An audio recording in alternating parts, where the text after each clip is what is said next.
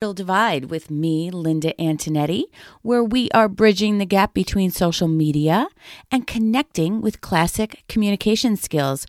We are continuing with our children's edition and how to help our children develop their communication skills, their speech, language, and social skills, which all encompasses their communication abilities. Today, we are going to talk about what your child should be doing by age 4. Every child develops differently. However, there is, a span in which they should be developing these skills. And again, we will go over those red flags that you need to be aware of if you have any concerns and want to seek professional advice. So let's start off with their receptive skills, their ability to understand the world around them. What should your child be doing by age 4?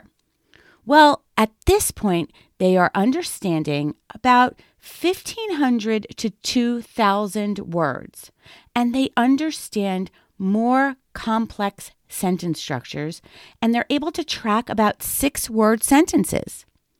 They are able to retell a short story. And by 4, your child will be following commands containing 3 directions.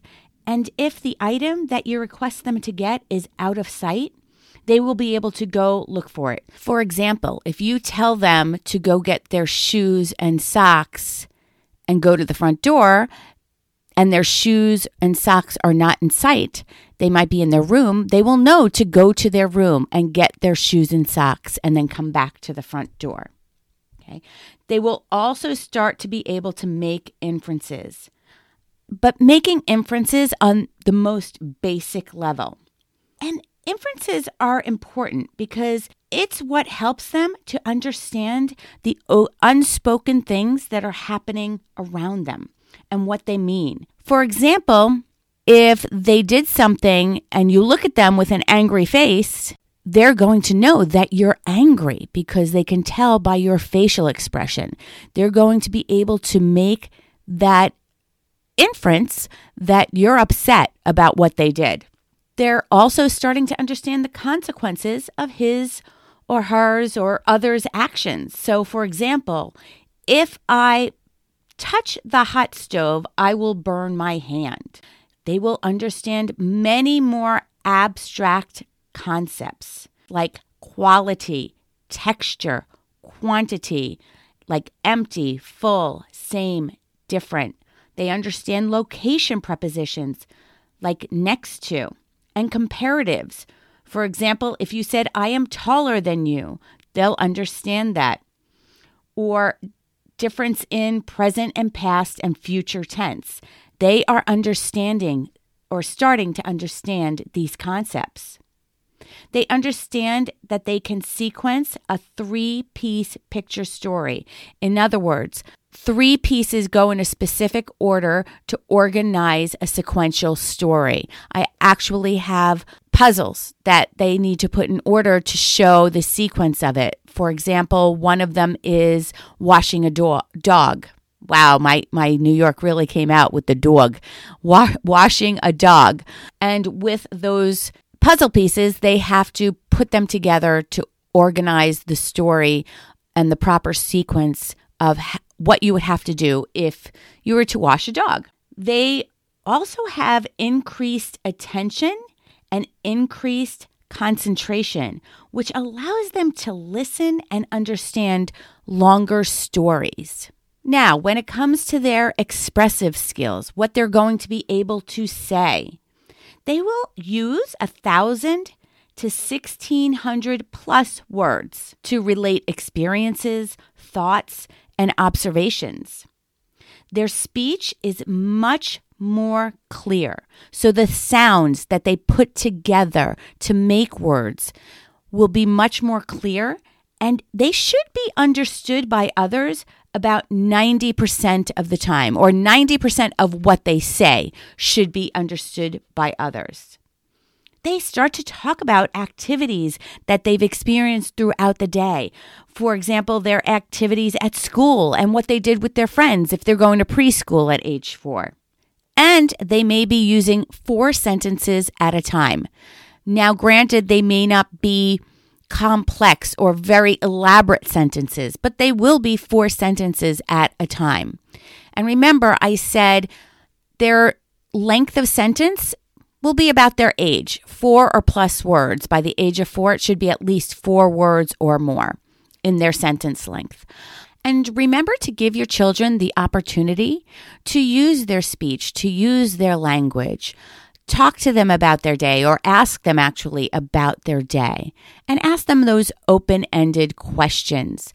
I remember when my children were in preschool, when they came home from preschool and we were eating dinner together, we would ask them about their day at school and what they did.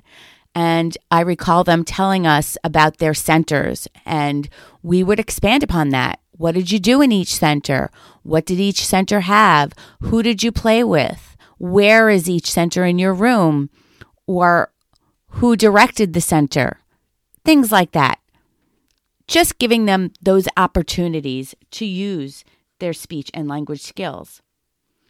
At age 4, they are going to request permission to do things, okay? And they're going to start to share and take turns. They are understanding that in order to get along with others, they have to share and take turns and be considerate of others. They'll answer simple who, what, where questions. And the questions that they answer are going to be more complex than they were in the earlier stages when you would ask them that who question. So before, they would answer, who's that? Now, they can answer, who did you play with while you were in school? So your question form is more complex, and they're going to be able to answer that. They are going to ask when and how questions. Also, they are going to use plurals, pronouns, prepositions, and adjectives. Again, like I said before, their sentence length is going to be 4 or more words.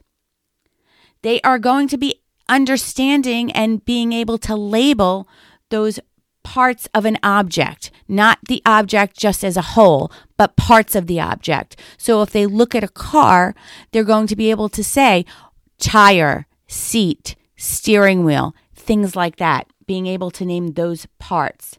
And they are going to be able to start expressing their feelings much more. Rather than, like I said previously, they might throw a temper tantrum because they don't know how to express exactly how they're feeling, or they might bite someone, where at this point they're starting to learn how to put their feelings into words. Moving on to their social skills. What should your child be doing by age 4 when it comes to their social communication ability? They're going to communicate to others with more ease. They'll show the ability to initiate, in other words, start and maintain or continue a topic of conversation. Like the example I gave before, my children could talk to us about their experience at preschool for a period of time. They might even come up to us and start telling us about their experience at preschool before we even asked. When it comes to conversations, they'll also demonstrate turn-taking abilities, giving others the opportunity to speak as well. And they might even use the ability to change topics when they want to. They start to understand the feelings of others. They will start to demonstrate empathy. And they'll respond appropriately when they see the emotions of another person. So if they see a friend crying, they might go over and put their hand on their back to try to console them. And that's demonstrating empathy. That is a very important social skill to have, to be able to understand the feelings of others, to understand that there are emotions that are expressed by others and they can relate and connect with somebody on that level. They participate in more pretend play using their imagination, implementing more of their imagination. So make-believe play. For example, they'll use a hairbrush as a microphone. Does everybody remember doing that? Using a hairbrush as a microphone? Or maybe using blocks and moving them around like they're cars or trucks. And they'll make noises of the cars or trucks that go along with it. Later, moving into pretending he or she is a doctor or even a teacher. I remember when I played school with my friends, everyone fought to be the teacher, right? Because we all wanted to tell others what to do. With more of a knowledge of the things outside themselves, that's why they're able to do this pretend play, whether it is using their imagination with an object or pretending to be a teacher or a doctor or a nurse. They're showing that they have knowledge and experiences of other things outside their home. They show interest in games, and they have rules for these games. So no longer are they playing these games willy-nilly. They'll understand that there are rules that go along with games. And this is important. It provides structure for your children. And while they participate in these types of games, whether it be those games that have rules and a structure or their imaginary play games, they are interacting socially at this time with peers and adults. And this is really important for them to experience these play situations. It is helping them grow their social interactions and understand how to interact with people around them. And these games give them the opportunity to do that in a fun setting. So your child is 4 years old. They're getting older. Their language skills are growing. You can understand about 90% of everything that they're telling you. How can you help them continue to develop their speech, language, and social skills? Well, continue to participate in conversation with your children. And again, make sure that you listen. I think so often adults try to dominate a conversation. Give them free rein and an opportunity to speak, and be patient, because it may take them some time to verbalize what they're trying to say. So just be patient with them as they speak and tell you about their day during conversations. And always, I think dinner time or meal time is a great time to do this. Keep using different types of words with appropriate grammar, making it a little bit more complex as your child gets older. So you want to give them those examples of more complex language as they get older so they can hear it, and then they will start to implement it as well. Let your child give you direction, okay? Now, this is hard, I think, for adults. Again, we like to control situations, and it's hard for me. I'm not saying it's hard just for others. This is difficult for me. I try to control situations a lot.